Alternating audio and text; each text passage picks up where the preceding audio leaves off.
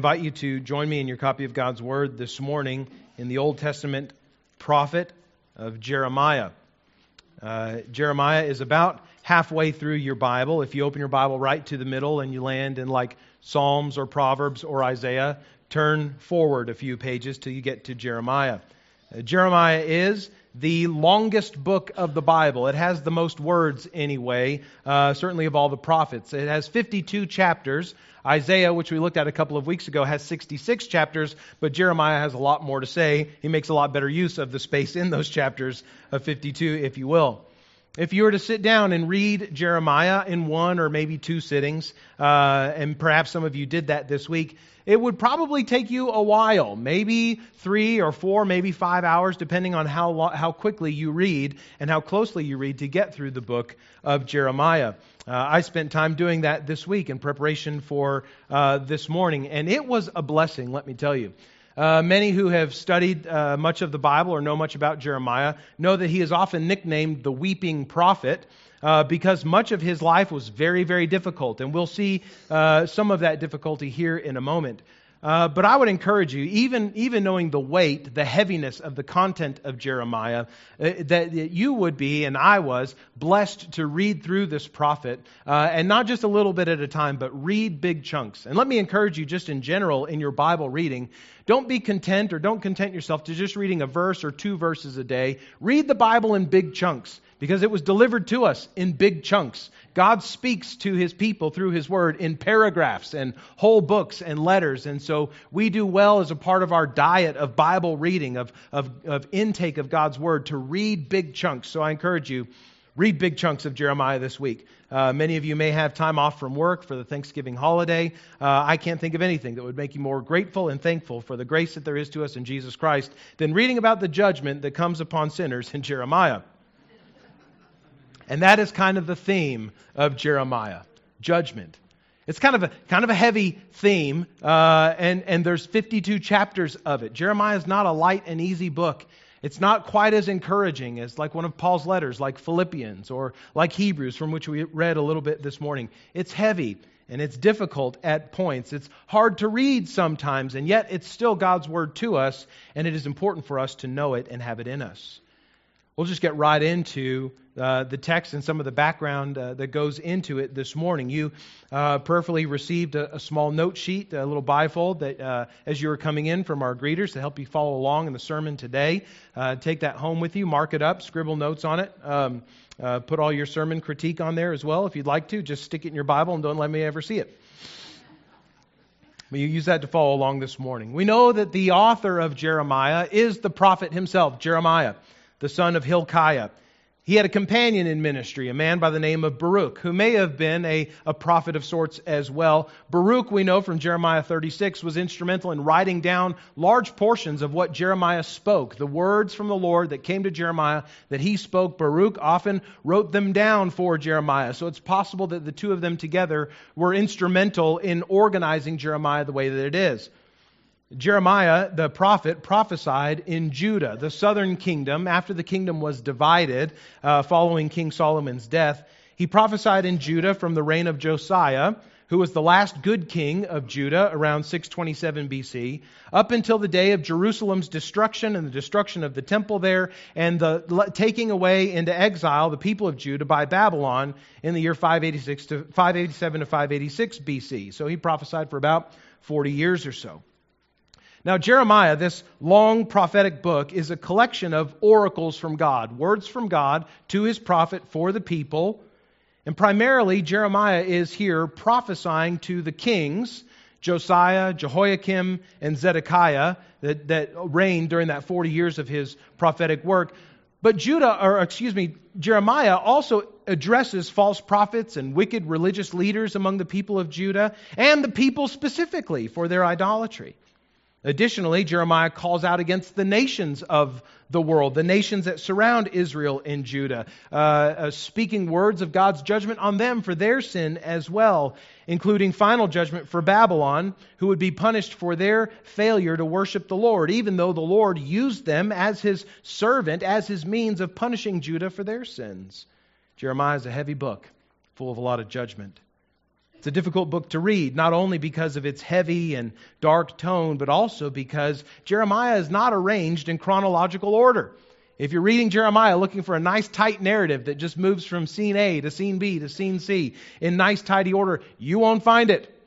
he jumps around from king to king. He'll, he'll talk about a prophesy, uh, prophecy that came to Jehoiakim, and then he'll talk about a, pro- a prophecy that he gave to Josiah, who ruled before Jehoiakim. And it seems all out of chronological order. But Jeremiah and Baruch together, under the inspiration of the Holy Spirit of God, are organizing these oracles, these prophecies, around themes to help those who would read it later, to help exiles living in Babylon or in Egypt away from their homeland to have an understanding of who God is and what He's doing among His people. And so I think it's best to read Jeremiah with a thematic eye, an eye for the themes that pervade Jeremiah, an eye for, an ear for the melodic tone that comes up periodically throughout the book. It helps to have a general understanding, too, of the historic events of Jeremiah's day to get a sense of how the Lord's word through his prophet would have been received by Jeremiah's hearers. I encourage you, if you have a study Bible, read the preface to Jeremiah in your study Bible. Read some of the historic background. Try to get a sense of what's going on in the world and in Judah at the time so you can better understand uh, or better see when Jeremiah is shifting scenes or shifting timelines so you don't feel all out of sorts. Uh, and you can get a sense for why he's organizing these words from the Lord the way that he is. There are a number of themes that pervade this very long book, and we could spend all morning just talking about all the different themes that are there. But in my study of Jeremiah 4, rise to the top. These themes that, that seem to be most strongly played throughout Jeremiah are things like the justice of God, that God is just, that He is uh, holy and righteous, and He always does what is right. The theme of God's covenant relationship with His people, that they have broken it and that He's going to restore it the theme of the possibility of repentance. All throughout Jeremiah, the Lord speaks through his prophet to his people, saying to his people, Return to me, repent, come back to me. And a great theme in Jeremiah, tucked specifically in chapters 30 through 33, which we'll look at in a little while, is God's promised salvation. That God is going to renew his covenant and save his people, that he's doing something in, uh, for their good and for his glory as he sends them into exile. Now, each week as we work through this woven series where we look at whole books of the Bible from about 30,000 feet or so, we want to try to locate each book of the Bible in the scope of God's redemption history. What God has been doing from creation until Christ comes again to uh, bring a renewed heavens, a new earth, uh, to restore people to himself, to redeem people from sin. Jeremiah falls kind of right smack in the middle between that, that event of the fall where Adam and Eve disobeyed God, ate the forbidden fruit in the Garden of Eden, broke fellowship with Him. Becoming sinners, we, uh, all of their progeny are born sinful, and so we are born into sin. We are born into a disposition to rebel against God. The effects of the fall have been working themselves out in people all around the world from the moment of Adam and Eve's sin until, well, and all the way up and through the history of the people of Israel and Judah, even in Jeremiah's day in redemption, rescue for that sin has not come yet in the person of Jesus Christ, but it's coming, and there are hints to, there are, there are uh, anticipatory notes of a day of deliverance throughout Jeremiah. So I like to locate Jeremiah in redemption history right in that period between fall and redemption because it's so much of this space between where God's people are dealing with the effects of their sin the fellowship that is broken with God because of sin and idolatry and injustice, and looking for a day of rescue, a day of redemption. So, if you're taking notes this morning, you may want to circle that little arrow between fall and redemption in your um, uh, in your note sheet for today. You might want to circle maybe parts of fall and redemption in that as well to show that this not every book fits in a perfect uh, asp- a perfect perfect part of that redemption history aspect of it. Sometimes it flows over different aspects of it, but whatever helps you to locate it there, do that. Now, Jeremiah, like Isaiah, falls in the category of prophetic literature. And as we said when we studied Isaiah, that prophecy in the Bible is a lot less about foretelling the future and a lot more about telling forth what God is saying to his people. And so Jeremiah falls right into that. There's some foretelling, a, a, day of rescue, a day of redemption, a day of covenant renewal. But much of Jeremiah, most of Jeremiah, is God speaking through his prophet to convict the people of Judah about their sins so that they'll repent. When you're reading prophetic books, it's helpful to remember that Jeremiah prophesied in a particular day to a particular people in a particular historical context. And so when you're studying prophetic books of the Bible, don't try to do the, the hard job of, of uh, and, and incomplete job of reading the prophetic book and then immediately applying it to your life today. We need to do things like ask questions about the historical context of Jeremiah and Judah. What was going on in that day, and why did these words matter to them? Because these words mattered to them then first, before we ever were, right? Then we need to think about how the first readers, how the first hearers of Jeremiah uh, and these words of the Lord through him, how they would have received his word and how they would have responded to his word. And we need to think about what the oracles through Jeremiah reveal about the character of God and his relationship to his people. And then, once we've done that work, then we can ask the question how does this revelation of God's character to them then apply to and impact our lives today? It may help to have a brief timeline or a review of the timeline of historic events in Judah before we dive right into this prophet. So, just very quickly, let me summarize uh, some important critical events in the life of Israel and Judah to get us up to speed and get us into the, the headspace, if you will, the historical space of Jeremiah. Around the year 970 BC or so, David, the first good king of a united kingdom Israel, died. And after he died, Solomon, his son, took the throne of Israel. Solomon built the temple and saw a sort of golden age, a golden day of, of, uh, of Israel, Israelite prosperity there in Jerusalem. But about 40 years later, in 931 BC, give or take, Solomon, the son of David, died. And when he died, the kingdom split in two one of Solomon's sons, and another significant uh, uh, person of the court in Israel had a bit of a falling out, and the kingdom split. The northern kingdom of Israel, uh, which had about ten and a half tribes of the people of Israel, uh, uh, formed a kingdom in the north, and then in the south, Judah and the half tribe of Manasseh formed a kingdom of their own called Judah. So we have, after Solomon's death, the kingdom splits in two Israel in the north, Judah in the south. Israel only had bad kings who did idolatrous stuff all the time, led the people astray. It's a bad situation. Judah in the south only had two good kings, Hezekiah and Josiah. And neither of them, to be quite honest, were very good either. But they were better than most of the others. In the year 722 BC, Israel, the kingdom in the north, was defeated by Assyria. We uh, got a little bit of a peek into that when we were looking at the book of Isaiah a couple of weeks ago. Then in the year 605 BC, Babylon started to encroach upon Judah. And in 605 BC, they took away the first wave of exiles, uh, uh, first wave of, of Judahites into exile. Then in 597 BC, Babylon, through Nebuchadnezzar, took a second round of exiles and deported them to Babylon. And then in 586, 587, 586 BC, Jerusalem itself was finally sacked by the Babylonian kingdom uh, through the work of the leadership of Nebuchadnezzar, the king of Babylon, and uh, and all of those people, uh, the last round of exiles, were taken away to Babylon. Some were sent to Egypt. They kind of went a lot of different places, but they weren't home anymore.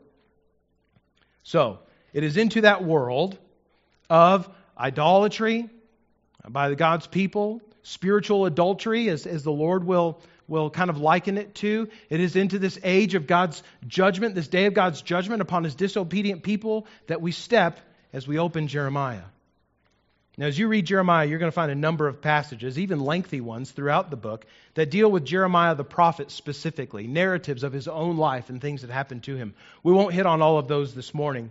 But what you'll notice as you read these aspects of his own personal life, that in all but just a couple of these scenes, Jeremiah the prophet is being actively opposed at every turn by false prophets in Judah, by ungodly kings, by the people of Israel themselves, even collectively, because of his message of God's impending judgment coming upon them. The people are in disbelief. They, they cannot fathom that God would actually judge them the way that Jeremiah is saying that God will. And so, for his trouble, Jeremiah is thrown into stocks. He's imprisoned. He's dropped into a cistern, which is like an underground water storage chamber. He was eventually carried off into Egypt as an exile, never to return to Judah. So the moniker, the weeping prophet, becomes uh, really obvious now as to why it fits. His life, his calling, uh, Jeremiah, are in many ways tragic. I can't imagine what it would be to be called by God like Jeremiah was, to do what he did, to live the way, the life that he lived, and then to be carried off into exile, to preach a message to a people who would not listen. But yet it is God's calling on Jeremiah's life, and it's a significant calling that rests on this prophet. He will be God's spokesman to a people who are the object of God's judgment. In Jeremiah chapter 1, if you have your Bibles open, you can kind of uh, follow along. We're going to be in a number of different places back and forth, so this may bring back memories of Bible drill for you. I'm not sure, but Jeremiah 1, 4 to 8, the calling of Jeremiah. We read, Now the word of the Lord came to me, saying, Before I formed you in the womb, I knew you. And before you were born, I consecrated you. I appointed you a prophet to the nations. Then I said, Ah, Lord God, behold, I do not know how to speak, for I'm only a youth. But the Lord says to me, Do not say I am only a youth, for to all to whom I send you, you shall go. And whatever I command you, you shall speak. Do not be afraid of them, for I am with you to deliver you, declares the Lord. As Jeremiah's prophecy begins in the first several chapters, we have, uh, just in the first few chapters, the, the laying out of God's case against his people. We have in the first few chapters of Jeremiah the judge, the accused, and the charges. This whole thing is setting up like a court scene. The one who stands as the judge in Jeremiah is not the prophet, obviously, but it's the Lord, it's God in the heavens. The accused are the people of Judah, the southern kingdom of the divided kingdom, also more broadly referred to also as Israel, because they're Israelites by nature, or by ethnicity. And the charges that God brings against them are charges that they have broken their covenant with the Lord. It's helpful for us to remember who the Lord is, this judge who brings these charges, so that we can understand his authority to bring these charges against his people. We learn first and foremost that God is, the Lord is the creator of the universe. Jeremiah 10, 10 through 13 says, But the Lord is the true God. He is the living God, the everlasting King. At his wrath, the earth quakes, and the nations cannot endure his indignation. Verse 12 says, It is he who made the earth by his power, who established the world by his wisdom, and by his understanding stretched out the heavens. When he utters his voice, there is a tumult of waters in the heavens, and he makes the mist rise from the ends of the earth. He makes lightning for the rain, and he brings forth the wind from his storehouses. God is the creator of the universe. But more than that, he's the one who brought the people of Israel, these Judahites, their ancestors, out of Egypt as slaves there and to the promised land. And there, he's the same God who made a covenant with them to be their God if they would obey him. And it was that covenant. If you obey me, I will be your God, you will be my people. It was that covenant that the people have broken. And it's that covenant for which God is now bringing his charges against them. Jeremiah 7, verses 22 through 26, is next to, uh, also in conjunction with Jeremiah chapter 11, a key uh, aspect or a, a key uh, point in God making his case against these covenant breakers. Jeremiah 7:22 the Lord says in the day that I brought your ancestors out of the land of Egypt I did not speak to your fathers or command them concerning burnt offerings and sacrifices but this command I gave them Obey my voice, and I will be your God, and you will be my people. And walk in all the way that I command you, so that it may be well with you. But they did not obey or incline their ear, but walked in their own counsels and the stubbornness of their evil hearts, and they went backward and not forward. From that day, from the day that your fathers came out of the land of Egypt to this day, I have persistently sent all my servants, the prophets, to them day after day. Yet they did not listen to me or incline their ear, but they stiffened their neck. They did worse than their fathers. So we see that rather than following the Lord, rather than worshiping Him, rather than obeying His command, the people of Judah, the Lord says in Jeremiah 2:13, have committed two evils. They have forsaken me, the fountain, the fountain of living waters, and they have hewed out cisterns for themselves, broken cisterns, cisterns that can hold no water. Now, this is a poetic way of referring to the broken covenant, but what it says is this that Judah have sought to be self reliant. God, the fountain of living water, is not good enough for them. They would rather see what they can produce in their own power. And rather than depending upon the fresh and ever flowing power and provision of God, they've tried to store up for themselves power and influence and significance through at least three different things. They've tried to store up power for themselves through political alliances. Jeremiah 2:18 the Lord says, "What do you gain by going to Egypt to drink the waters of the Nile?" Speaking about a political alliance with Egypt. What do you gain by going to Assyria to drink the waters of the Euphrates? Don't entangle yourselves politically with these other nations that seem stronger than you. It's not going to help you. The people of Judah have tried to store up power for themselves through idolatrous worship. Jeremiah 3:1 the Lord says, "If a man divorces his wife and she goes from him and becomes another man's wife, will he return to her? Would not that land be greatly polluted? You have played the whore, you have played the prostitute with many lovers," God says. "And would you return to me?" declares the Lord. The people have tried to store up power and influence for themselves, significance in the world, by attempting to manipulate God through the relationship that they had with Him. Jeremiah 7 4, the Lord says, Do not trust in these deceptive words, these false prophets who say, This is the temple of the Lord, the temple of the Lord, the temple of the Lord. There were apparently some false teachers, false prophets in, in Judah and in Jerusalem who were saying, Look, we have God's temple among us. He's on our side. How could he ever uh, judge us? How could he ever discipline us the way that Jeremiah is saying? We have the temple. Thinking that the presence of God's worship among them was an indicator that God was on their side without ever thinking in the way that they live and act every day of the week whether or not they're actually on God's side. God's temple is not a talisman. It's not a good luck charm. It's not a lucky rabbit's foot to be toted about uh, and used in protection, some sort of magical spell against foreign invaders. The Lord says, Listen, temple or not, I'm going to do what I'm going to do. I'm not sure what thoughts come into your mind as you read and hear God's indictment on the people of Judah in Jeremiah, but as I read through all of these indictments of their sins, friends, I see a lot of myself here. Countless times I've relied on my own intellect and my own abilities to get things done. Too often I've given praise and glory to things that are not God. Almost at every turn in Jeremiah, I can say concerning uh, Judah, me too. That's me. There I go again. It's like their life, their sins are my life, my sins. Whether or not you reflect on your own life in this way, the truth is that all of us have sinned in ways like this. The people of Judah are not far from us, or I should say, we are not far from them. Now, maybe we haven't made carved images of other gods and worshiped them, but sin isn't always as blatantly wicked and obvious as that. Sometimes, maybe most times, our sin are as subtle as the first stinging indictment of Jeremiah 2:13 that we've forsaken the fountain of living water. We've tried to find life in every other place than in the author of life.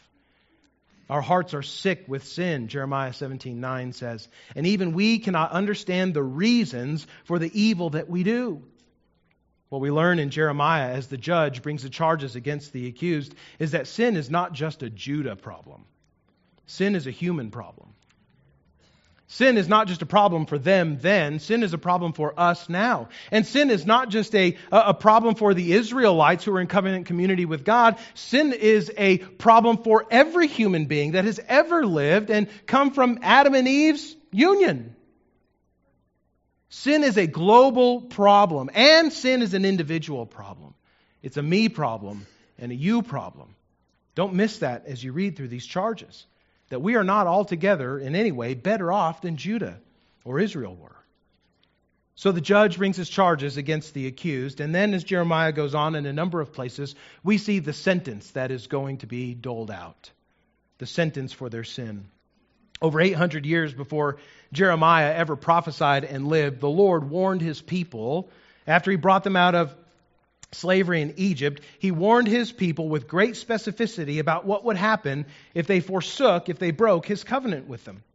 Going all the way back to Deuteronomy chapter 28, in verse 15, we read, the Lord says, If you will not obey, or Moses says on behalf of the Lord, if you will not obey the voice of the Lord your God, or be careful to do all his commandments and his statutes that I command you today, then all these curses shall come upon you and overtake you.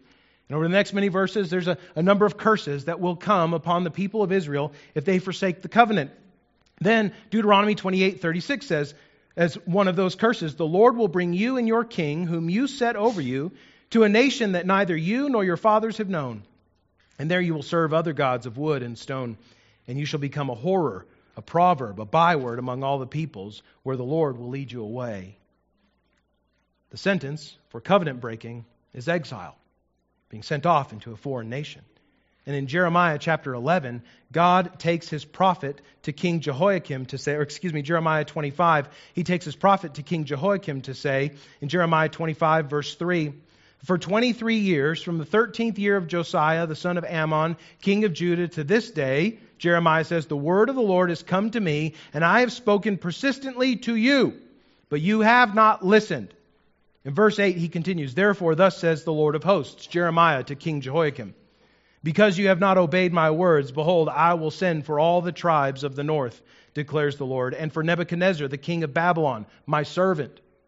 And I will bring them against this land and its inhabitants, and against all these surrounding nations. I will devote them to destruction, and make them a horror, a hissing, an everlasting desolation. Moreover, I will banish from them the voice of mirth and the voice of gladness, the voice of the bridegroom, the voice of the bride, the grinding of the millstones and the light of the lamp. The whole land shall become a ruin and a waste, and these years, the, uh, these years shall serve the king of Babylon seventy years. So God promised it in Deuteronomy 28. If you break my covenant, I'm sending you into exile. 800 years later, the people broke their covenant. What is God doing? Sending them into exile he says, Jeremiah says effectively the same thing to King Zedekiah in uh, Jeremiah 27, 1 to 7. And it all comes to pass. This whole exile promise comes to pass in a horrifying way as Jehoiakim's son is taken into exile. And then in Jeremiah 20, uh, in Jeremiah 24, and then even worse, when finally King Zedekiah is dethroned by Nebuchadnezzar, is humiliated by Nebuchadnezzar, and tortured by Nebuchadnezzar. Listen to how Zedekiah's life ends, the last king of Judah. Jeremiah 39, 1 to 9. You can find a parallel passage in Jeremiah 52, 1 to 11. We read, In the ninth year of Zedekiah, king of Judah, in the tenth month, Nebuchadnezzar, king of Babylon, and all his army came against Jerusalem and besieged it. In the eleventh year of Zedekiah, in the fourth month, in the ninth day of the month, a breach was made in the city. Verse 6 says, The king of Babylon slaughtered the sons of Zedekiah at Riblah before his eyes. Nebuchadnezzar takes Zedekiah's sons, stands them up in front of Zedekiah, and kills them while Zedekiah watches. And the king of Babylon slaughtered all the nobles of Judah. And then he put out the eyes of Zedekiah, so that the last thing he would ever see are his two sons slaughtered before him. He put out the eyes of Zedekiah, bound him in chains to take him to Babylon. The Chaldeans burned the king's house and the house of the people, and broke down the walls of Jerusalem. And then Nebuzaradan, the captain of the guard, carried, the ex- carried into exile to Babylon the rest of the people who were left in the city, those who had deserted to him and those who remained. The effect of disregarding the steadfast love of the Lord, of breaking his covenant, and of worshiping gods that are not gods is this deportation and exile. God promised it at the beginning of his, revela- uh, beginning of his relationship with the Hebrews. And as sure as he promised these curses for their disobedience, so now he's brought all these curses to pass. Friends, the sentence for sin is dire. It's even deadly. But God has always warned us that it would be. There's no surprises to us here in Jeremiah. From God's warning in the garden to Adam and Eve that if they ate from the tree from which God had forbidden, he would surely die, to the covenant curses of Deuteronomy, to the affirmation of Paul the Apostle in Romans 6 that the wages of sin is death, we have been consistently warned by God what sin deserves. There's no excuse for any of us to say, I didn't know, God. He's told us from beginning all the way through rebellion against me, sin against me deserves death. Now, some may question why the punishment for sin is so severe. But when we turn from the source of all life and light in the one true God who made the universe, where else is there to go but death and darkness? The sentence passed on Judah is the sentence that's passed on all who sin exile, death, broken fellowship with our Creator, the end of our life, broken, broken fellowship forever from God. And this consequence does not come from a God who hates us, no but from a God who really cares about his own holiness, from a God who really cares about true goodness, a God who warns in love about the very real dangers of walking away from him, and a God who does not compromise his truthfulness or his holiness by merely winking at sin when it's committed. Hear this warning today, friend. Our sin has real consequences. Do not think that you can hide it from a holy God. Do not be deceived into thinking that your sins are relatively less serious than the sins of others. All sin is deadly. All sin is rebellion against God. All sin has for its wages death. But death for sins is not necessarily the end of the story. Blessedly, thankfully. It's not the end of the story for Judah, and it's not the end of the story for us. Because there is, as we see in Jeremiah, particularly in those middle chapters of 30 through 33, a wonderful promise of hope for those who are guilty. We have the judge, we have the accused, we have the charges, they're legit, we have the sentence, it's coming. But even in the middle of all that, there's hope. Hope for those who are guilty for sin before God. The first glimmer of hope comes to us in this that God says a number of times in Jeremiah, He is not going to bring a full end to His people. He's not going to wipe them off the earth completely and forever. The first glint of hope comes for God's people in the middle of their sentence for sin. And that hope is that though God is punishing them, he is not going to make a full end of them. Jeremiah 4:27 says, "For thus says the Lord, the whole land shall be a desolation, yet I will not make a full end." And that promise is repeated twice in chapter 5, again in chapter 30 and in Jeremiah 46. Though the people deserve total destruction, that's what their sin deserves, God is going to preserve a small number of them, a remnant for his glory. His covenant promises to Israel are not dead simply because Israel has disobeyed. The Lord promises that after 70 years of exile in Jeremiah 23 3, that he will gather the remnant of my flock out of all the countries where I have driven them, and I will bring them back to their fold, and they shall be fruitful and multiply. I will set shepherds over them who will care for them, and they will fear no more, nor be dismayed, neither shall any be missing, declares the Lord. There is wonderful hope here for a future of renewed relationship with God. Exile isn't the end for Judah. There's even the promise that God will use exile for the people's good as he uses it to lead them to repentance and forgiveness. And this is the second aspect of hope for the guilty. There is hope for forgiveness when the people repent. The call to repent and to be forgiven is extended early on in Jeremiah. Jeremiah 4, 1 and 2, the Lord says, If you return, O Israel, declares the Lord, to me you should return. That word return is the same word that's regularly uh, uh translated repent. If you repent, O Israel, repent to me. Repent from sin, turn from your sin, and come back to me. If you remove your detestable things, speaking about the idols and, and uh, unjust practices among them, if you remove your detestable things from my presence and do not waver, and if you swear as the Lord lives, in truth and in justice and righteousness, then the nations shall bless themselves in him, and in him shall they shall glory. This is a wonderful promise here. God says not only is there hope for a renewed relationship with me if you'll turn from your sin, but you turning from your sin and being restored by me will be a picture of hope even for the nations who don't believe. And even they will glory in me because they see the grace and the mercy that I give to those who turn from sin. And so in Jeremiah 4, even before exile has come, the Lord calls Judah to repent, to return, to leave their idols, to leave their injustice, to come back to Him and to be the blessing to the nations that he intended them to be. But the greater hope for forgiveness in, in response to repentance is present even in the middle of exile. So hope comes before exile, but, but hope for forgiveness in response to repentance comes in the middle of exile. God says to a people who have been divided by deportation to foreign lands in Jeremiah 29 11 through 13, this is what God says to exiled people I know the plans I have for you, declares the Lord plans for welfare, not for evil, to give you a future and a hope. And then you will call upon me and come and pray to me, and I will hear you. You will seek me, and you will find me when you seek me with all your heart. Now, these verses, specifically Jeremiah 29 11, are often wrongly applied as direct promises to us today that God has wonderful plans for your life. But consider before making that promise to yourself that God said these words I know the plans I have for you to a people who were in exile because of their sin.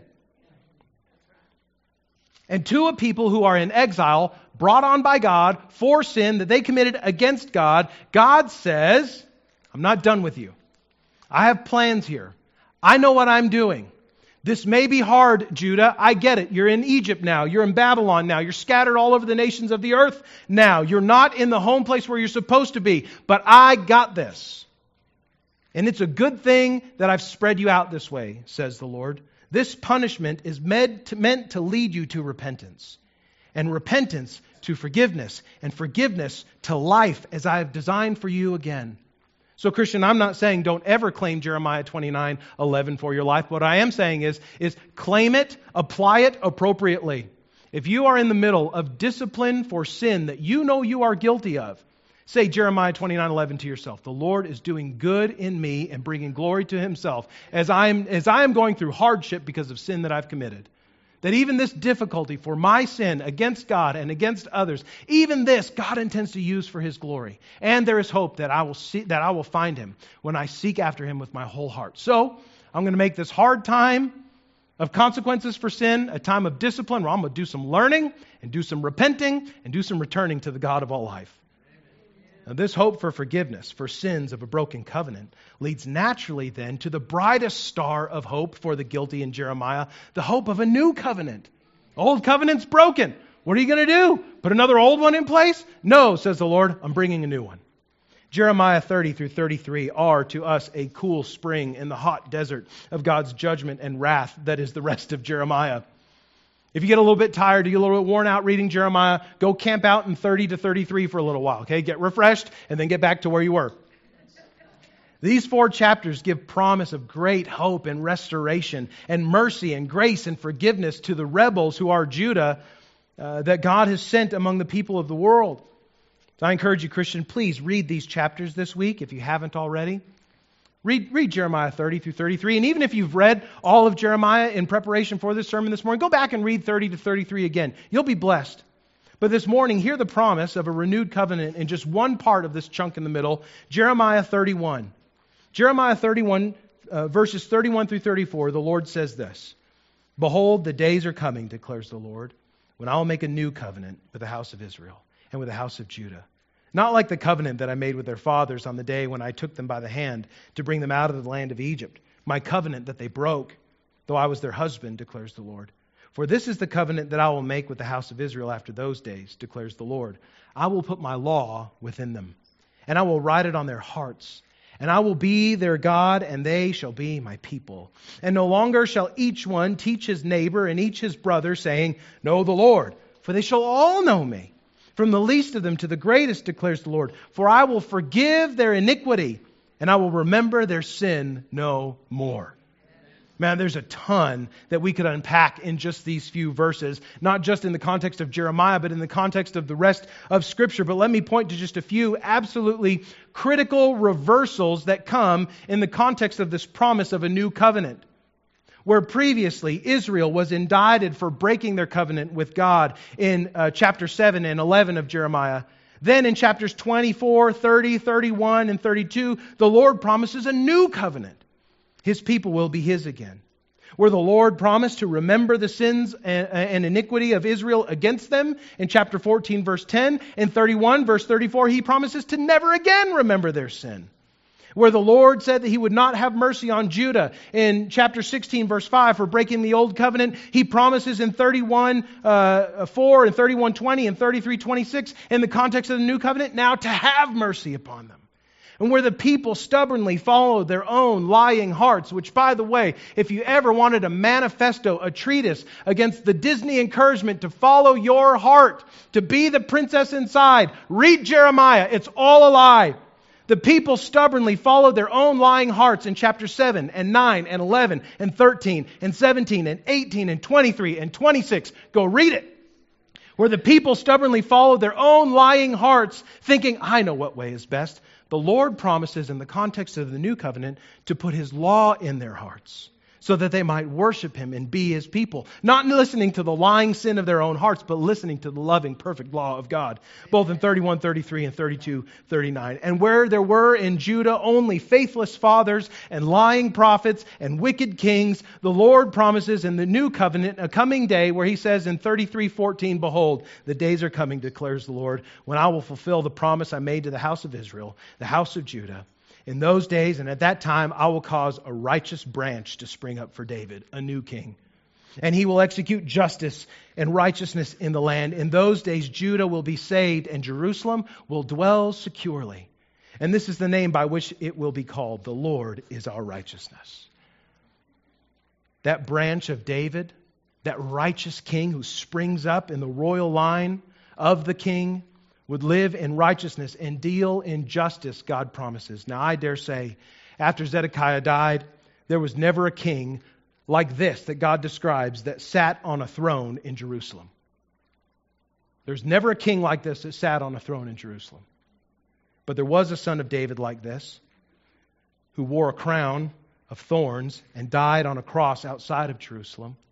And that righteous king, Jesus, the Messiah, the branch of David, is the Lord. And as Paul says in 2 Corinthians 5 21, that he is our righteousness. God made him, speaking of Christ, who knew no sin to become sin for us, so that in him we might become the righteousness of God. And it was his blood that sealed and inaugurated the age of that new covenant that God promised through Jeremiah. We read this morning in our call to worship Hebrews 9:15.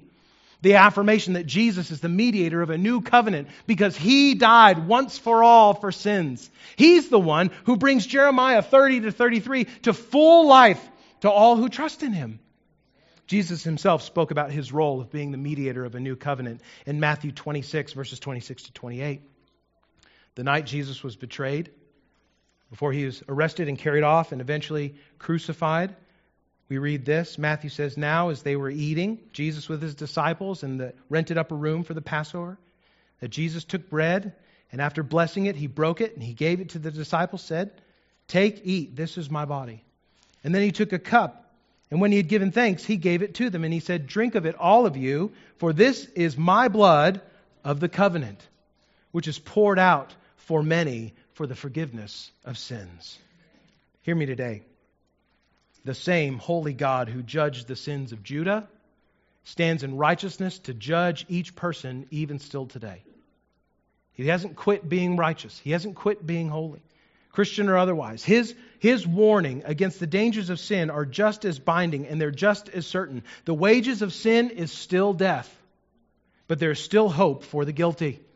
In Jesus Christ, the mediator of the new covenant, there is hope for life with God. There's an invitation to repent of sin and to receive forgiveness.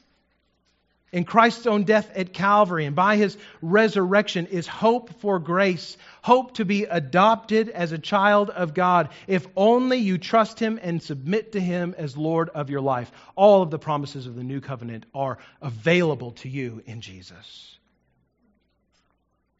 Pastor John Piper said, that if God were not just, there would be no demand for his son to suffer and die. And if God were not loving, there would be no willing, willingness for his son to suffer and die. But God is both just and loving. Therefore, his love is willing to meet the demands of his justice. God promises judgment against sin in Jeremiah. But in his love, he holds out hope for redemption, for forgiveness, for new covenant relationship with him. In the branch of David, his son Jesus, who had come to live the sinless life we never could, to die the death we all deserve, to be raised from the dead in power and victory so that all who trust in him might become members of this new covenant community.